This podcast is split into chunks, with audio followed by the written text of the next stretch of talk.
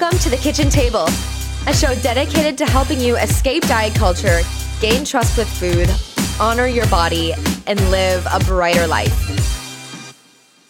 Hello, and welcome to episode two of The Kitchen Table. And in this episode, I'll be talking about my relationship with food growing up and how I came to be the anti diet registered dietitian that I am today. And why I'm talking about my relationship with food growing up is because I need to make it known that I had a very poor relationship with food which gives me merit when I talk about what a healthy relationship with food looks like, right? Because I know what a poor relationship with food looks like and how it impacted so many areas of my life. And I'm here today sharing part of my story with you because I need to have you see how it impacted not only me and my physical health and my mental and emotional health as well, but also my relationships, also like my work and school life and other areas of my life that it impacted as well. So this show is, uh, and me sharing my story, it's not to create sympathy. I don't need sympathy. I'm not here to create like victim energy for myself. I don't really feel victimized by my experience. Rather, this show is here to create resonance. Maybe you've thought or felt some of the same feelings um, or had the same thoughts that I had when I had a poor relationship with food. Maybe you've had um, similar experiences I had, and maybe you can grasp onto this message of hope that I have that there there is a way out of that poor relationship with food and there's another way to eat and there's another way to live. And so that's why I'm sharing this message with you. So you can know like that I know what a poor relationship with food looks like and how it drives the work that I do today and the anti-diet realm as I help people heal their relationships with food and their bodies. So as I start from like the beginning, like the way beginning, um, it's worth noting that I grew up with three other sisters, my older sister Maria and my two younger sisters, Olivia and Julia, who I love so much. They're like my closest friends still today. And we joke that we grew up on a lot of convenience foods. Uh, we ate a lot of like macaroni and cheese and kielbasa or ring bologna. Um, that was like my dad's favorite. We also did these like potato, pre-made potatoes pre-made whipped potatoes and like a carton that you just stick into the oven. We ate those all the time with like chicken or pork chops. Um, and we relied some somewhat on those convenience foods because both my parents worked and we lived kind of on the outskirts of town growing up at the time. And so um, getting food on the table needed to be quick. And I didn't really think about it growing up, really. The earliest thoughts that I have um, that were really prevalent for me that I'm like know distinctly were more like body image thoughts um, that came around the fourth grade. Uh, there are two things that I remember totally in the fourth grade as like body image started to become a thing for me. And one of the things was I remember liking a boy named Ashton. And whenever Ashton walked by, I like sucked in my stomach because I wanted to like look thin for Ashton because I wanted to like look pretty, which meant looking thin. Even in the fourth grade, I received that message. I like tucked in my skirt and like looked in the mirror and made sure that like I looked presentable for Ashton because I liked a boy for like probably the first time, probably Ashton in the fourth grade. I remember at the same time asking my mom like to do my hair like perfectly in like two perfect little buns. So you can imagine me like in the fourth grade at Catholic school, plaid skirt, white shirt, tucked in, two buns you know, looking pretty for Ashton every day. Like that totally mattered. Another thing is I remember my parents telling me a story about like wanting to go to Bay Beach, which is a local amusement park. And everyone else was waiting in the car, my parents and my sisters, and they were waiting in the car for me because I was trying on everything in my closet and I was just not satisfied with any of the clothes in my closet. I just did not know what to wear. And so um, I was trying on everything in my closet and I would just like was in tears. I just like remember this vividly of just like being in tears after trying on everything in my closet and just being totally dissatisfied with the clothes and with my body. So I remember like in fourth grade, that was an issue for me. And that was persistent all the way up through high school. But something interesting started happening after I started um, like the menstrual cycle, after I was like a teenager in high school. Something started to shift with me. I started getting really tired. I we were all figure skaters, my sisters and I, and I started like not being able to make it through my programs. I started not focusing in school as much anymore. My attention span was just down. I started to get kind of like daisy, um, like kind of like in a haze. Um, and my attention span was down, my focus was down, um, and my parents made moves, uh, made comments about my mood, um, saying that I was, you know, depressed or, you know, like asking me if I was moody or asking me if I was depressed. I was spending more time by myself, and and I started to think that something was really wrong with me. So I went to the doctor, um, and I remember I went to the doctor and I was considered overweight. And that was a big thing for me at the time. I went to just my normal physician who told me my BMI was high and that I was anemic and that I needed to eat more iron rich food, which I did. I started to eat, eat more red meat, but at the same time, I was told by my BMI as a 14 year old that I was overweight. And I remember being particularly sensitive to that word at that time, thinking that I was an athlete, thinking that, um, you know, like now my weight is a bad thing that I need to control. And so that was the first thing that I, I really recognized at that time was um, that I was overweight. Um, and I needed to eat more things like red meat. So that was kind of conflicting evidence for me at the conflicting recommendations, I should say, at that time after meeting with that doctor. And still feeling like I was still kind of sick, still feeling now I was having like hair loss, immense fatigue, um, more mood swings, kind of like still not focusing at school. Still years later, after those recommendations, I started seeking other things out. Um, I was put on the blood type diet by um, a natural health care, natural health worker at a natural health store who put me on the blood type diet and prescribed me, uh, not prescribed, but uh, recommended all of these foods that I should be eating according to the blood type diet. I remember trying on diets, trying on different things during this time as like a teenager and through my high school years, thinking that there's something out there that could fix me.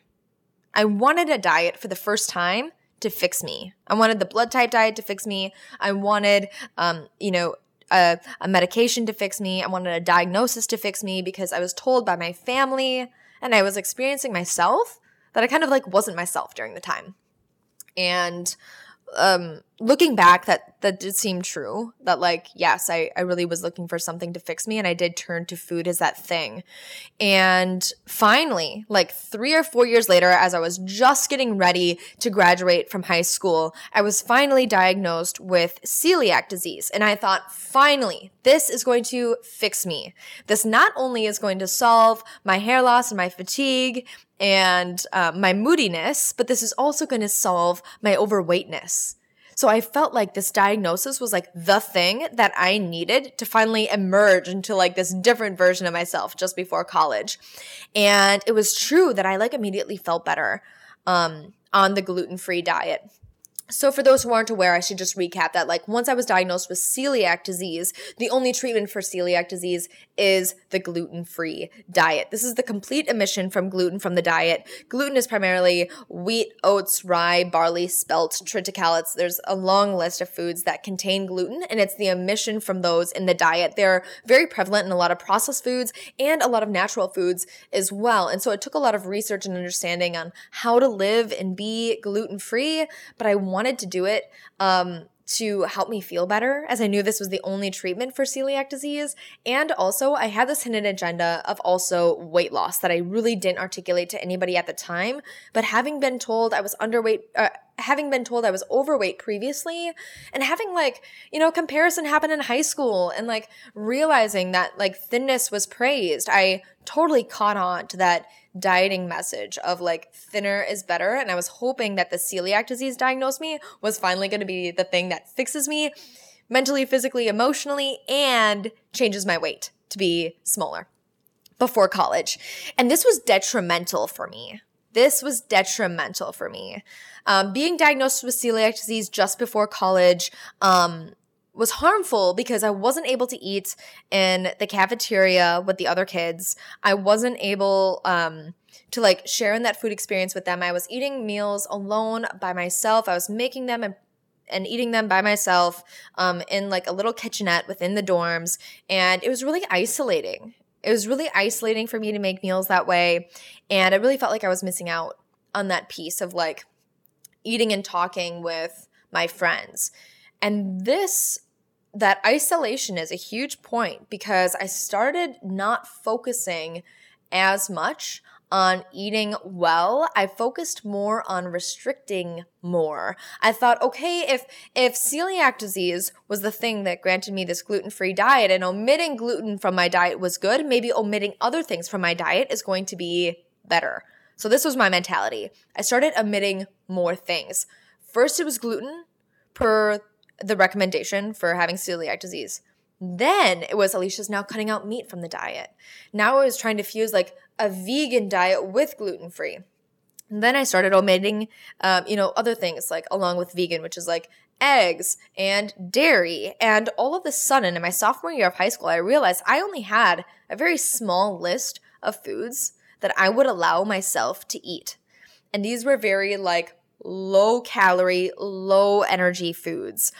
Um, and I engaged in such weird food behaviors at the time. And I was very self absorbed. I would spend a lot of time thinking about what I was going to eat in a very short amount of time, actually preparing meals and eating um, because I was by myself, because I was so controlling of that food situation. And this impacted so many areas of my life. This impacted my friends. I started losing friends. I lost good friends during this time. I was so self absorbed. I was so obsessive with my own um, food and my own behaviors during the time that I definitely lost friends. And I stopped showing up to school. I stopped showing up to school and going to class and being involved and doing homework. My grades started dropping sophomore year in high school and uh, sophomore year in college. And thirdly, my health, like my physical health, my weight dropped immensely. It was scary. And that was like just shown on a physical level. And mentally and emotionally, I was gone. I was just like numb to the world. You could see it on my face and in my body. And I just was not the bright light that I once was, that I knew that I that I know that I am. I just wasn't that person. And my roommate was the closest person who saw it that said like Alicia, like you really like I'm here for you. Do you need help? What can I do for you? And I had everyone fooled as best I could that like I had everything under control. I had my family fooled. I had most my friends fooled that like I'm a nutrition student and I know exactly what I'm doing.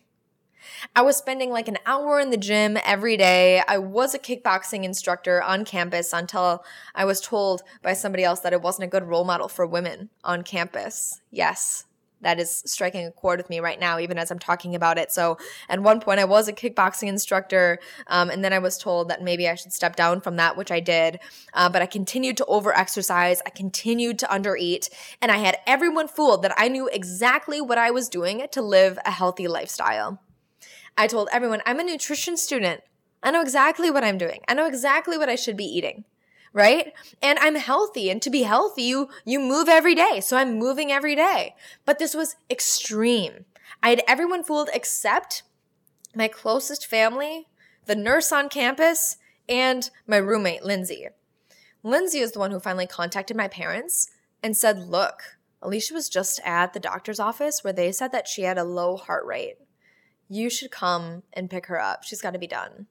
And that's when my parents did that. I did have that doctor's visit because I had a rash on campus that led me to go to the doctor. And at that point, that raised a red flag. I made a mention to um, my roommate about that, and she called my parents. And in the middle of sophomore year, actually just before spring break, my parents came.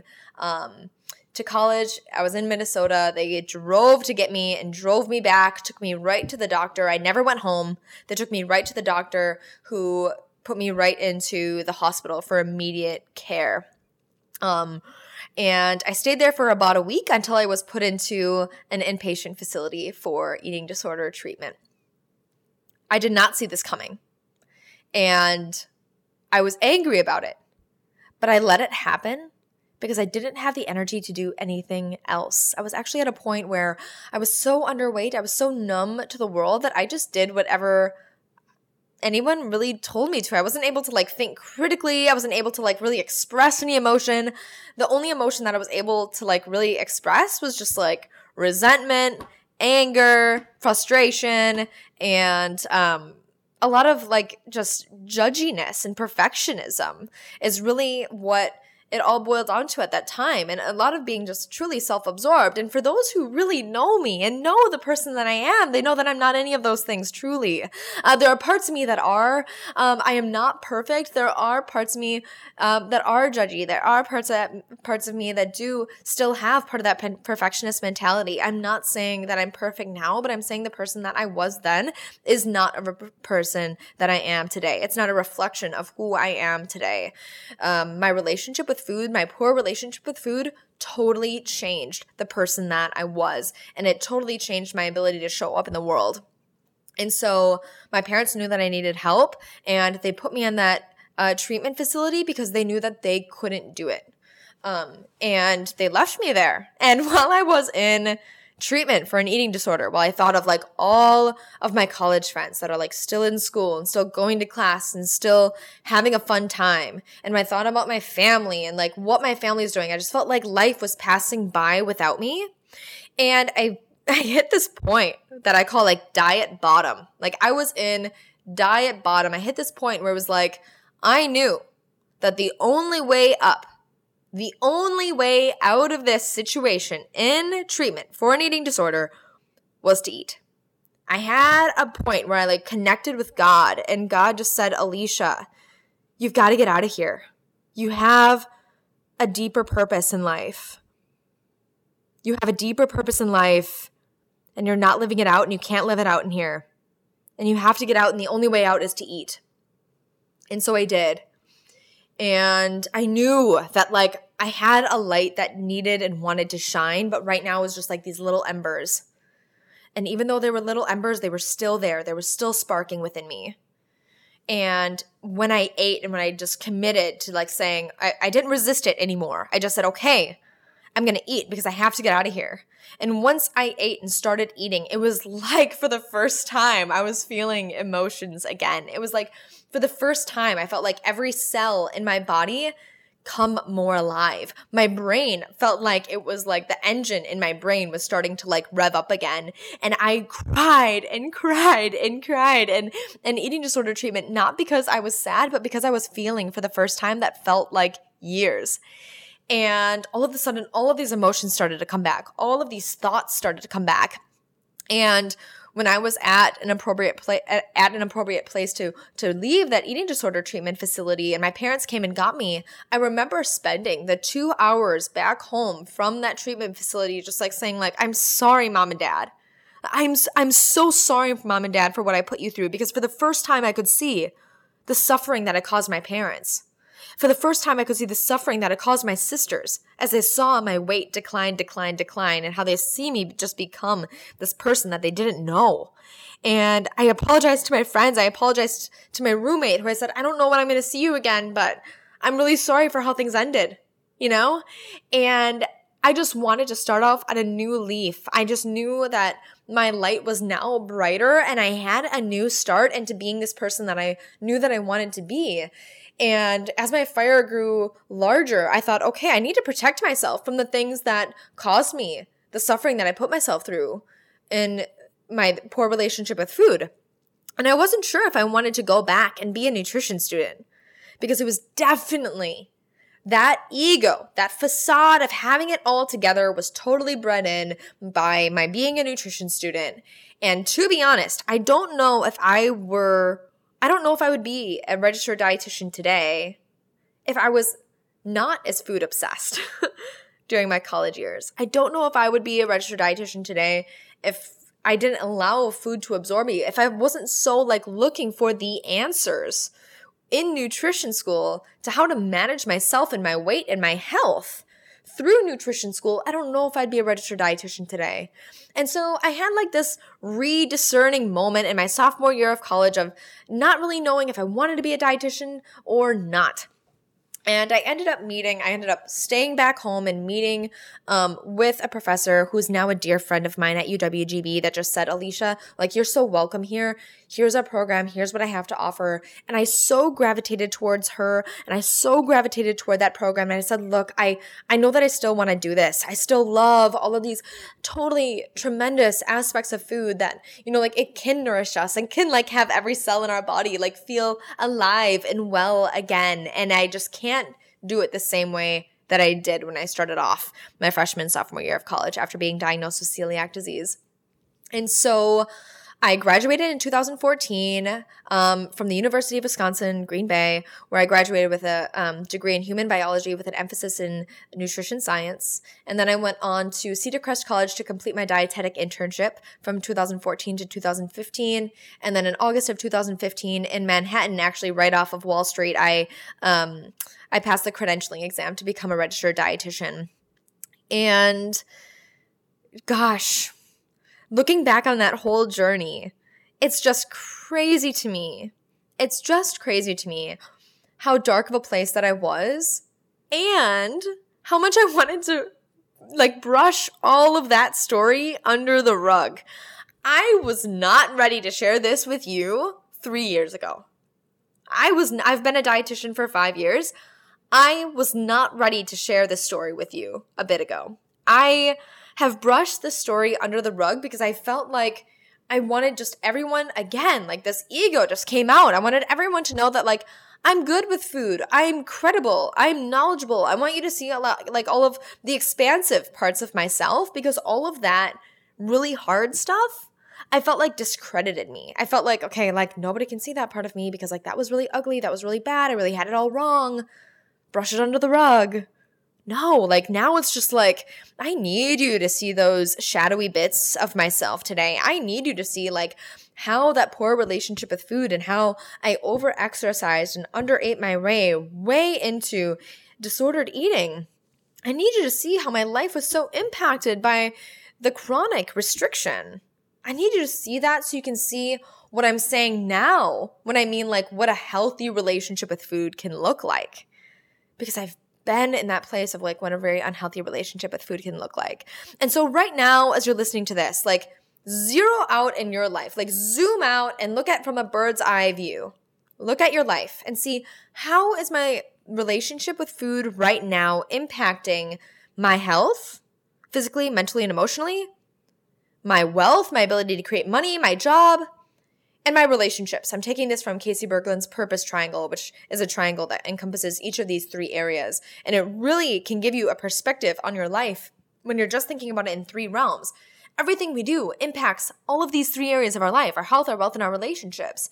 And for me, when I was in the thick of disordered eating and restriction, and when I was diagnosed with anorexia, and there was definitely an orthorexic component in there, it impacted my health so immensely my mental health, my physical health, and my emotional health to the point where I was the epitome of unhealthy as I was striving toward better health. What a paradox.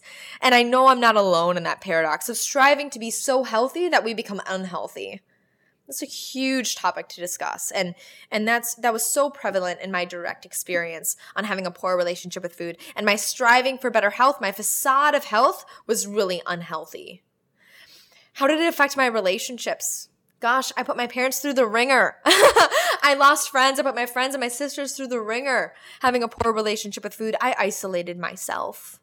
And I did it on purpose so I could control my life and control my food and my exercise. And how did it relate affect my ability to create wealth? Well, I was a student at the time and I wasn't showing up for class. And I really wasn't showing up at all in any of these three realms. I wasn't showing up for the people that I loved in my life. I wasn't showing up for myself and my health. And I wasn't showing up for like my greater purpose, my calling in life. My fire was so dim. My fire was so dim that I did not know how to make it bright again because I was so buried under all of my food and body stuff. So, as you zoom out and look at a bird's eye view of your life right now in terms of your health and your wealth and your relationships, is your relationship with food enhancing those areas of your life? Is your relationship with food enhancing your health, enhancing your wealth, enhancing your relationships? Or is it taking away from that? Is it taking away from your health? Truly, if you look deeper, if you looked closer at your your relationship with food, is it making you healthier, healthier mentally, physically, or emotionally, or is it making you unhealthier physically, mentally, or emotionally? Is your relationship with food taking away from your actual relationships in life?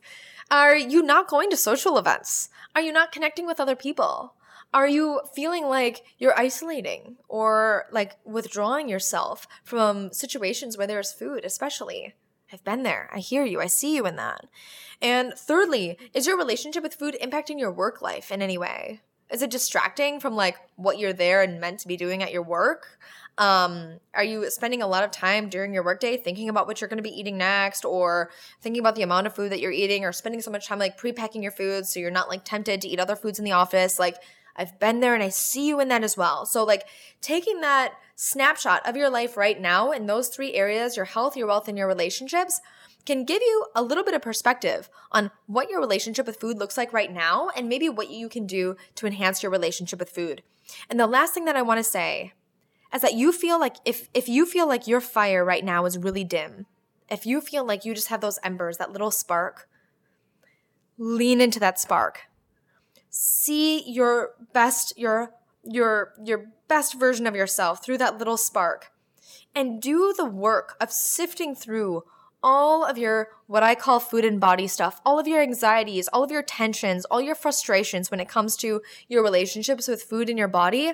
Once you uncover all of that, that fire then, your true, your authentic self underneath all of that food and body stuff, it can burn brighter again. And you can live a very full and purposeful and bright life underneath all of the conditioning from diet culture, all of the rules that you've been taught on how you should eat or how you should look. Underneath all of that is your true self. And that's where you're meant to shine. That's what feeds the work that I'm doing today because I had years and I'm still uncovering food and body stuff to reconnect with who I am. Having a poor relationship with food can disconnect us from our bodies, disconnect us from ourselves, who we are, and what we're meant to be doing in this life it can make us play really small. And we do that so we can control our life most times, or that's how it was for me in my direct experience. Once we uncover all of who we are underneath all of that food and body stuff, once we tap into the core of who we are and why we're here, we can fully show up in the world because that food and body stuff doesn't keep us small anymore. We can live bigger, bolder, brighter in this life. And that's what this show is for. It's here to help us get out of that dieting mentality, to reject the dieting restrictive mentality, and more embrace the way of intuitive eating that says you know that fire, that little ember inside of you knows how to eat. You know how to nourish yourself. With gentle nutrition practices and with leaning in to what, when, and how much to eat by letting your body guide you to making those food choices, not having a diet tell you what to eat, but to rediscovering your body sensations and how it innately, intuitively knows how to eat. That's the freedom. That's the freedom. That enhances our health. And I've seen it through myself and through my clients that I've worked with that enhances more than health. It enhances their relationships. It enhances their work lives as well, and it helps them live their purpose in the world. So, rejecting the dieting mentality and making a bridge to the intuitive eating paradigm that helps you reconnect with yourself. That's why this show is here. That is why I get up in the morning. That's why I'm doing what I do as my work as an anti diet dietitian today to help people heal their relationships with food and heal their relationship with their bodies so that they can live a brighter life and so that those embers can turn into that bright fire of who they are and how they're meant to show up in the world. Thank you for listening to this episode.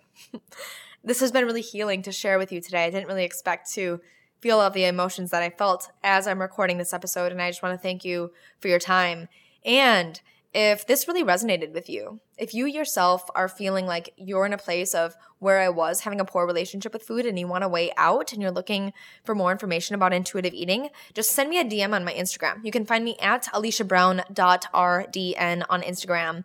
And if you think that more people need to hear this message, uh, if you think that more people need to know really about like what a poor relationship with food looks like and how it impacts other areas of their life, and they're looking for some hope and they're looking for a way out, share this episode. Take a screenshot of this episode on your phone right now and post it on your stories on Instagram. You can tag me again at aliciabrown.rdn and you can share this message and you can spread this light um, to spread more impact to help other people understand that they're not alone in this because the truth is you're not alone in food and body struggles. You're not alone and even your deepest, darkest, ugliest food and body struggles We've been there with you, so many of us. I'm speaking on behalf of myself and others that I know that have really struggled with their relationship with food and their body and exercise and beyond.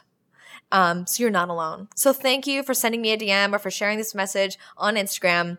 And in the next episode, on episode three of the kitchen table, I will be talking more about how I transitioned my business um, from the dieting paradigm to the intuitive eating paradigm. Yes, after all of this, after I healed my relationship with food, I got hit with another way that I needed to transform myself and my business again from the dieting paradigm into the intuitive eating paradigm. And I'll be talking about that in my next episode as I fell back into diet culture and how I needed to rework my business systems to become um, truly an intuitive eating business and way of life that was just congruent with who I am and how I'm here to serve.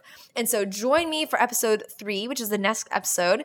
And if you have any questions, just send me a DM. Otherwise, we will connect in the next episode. Have a nice day.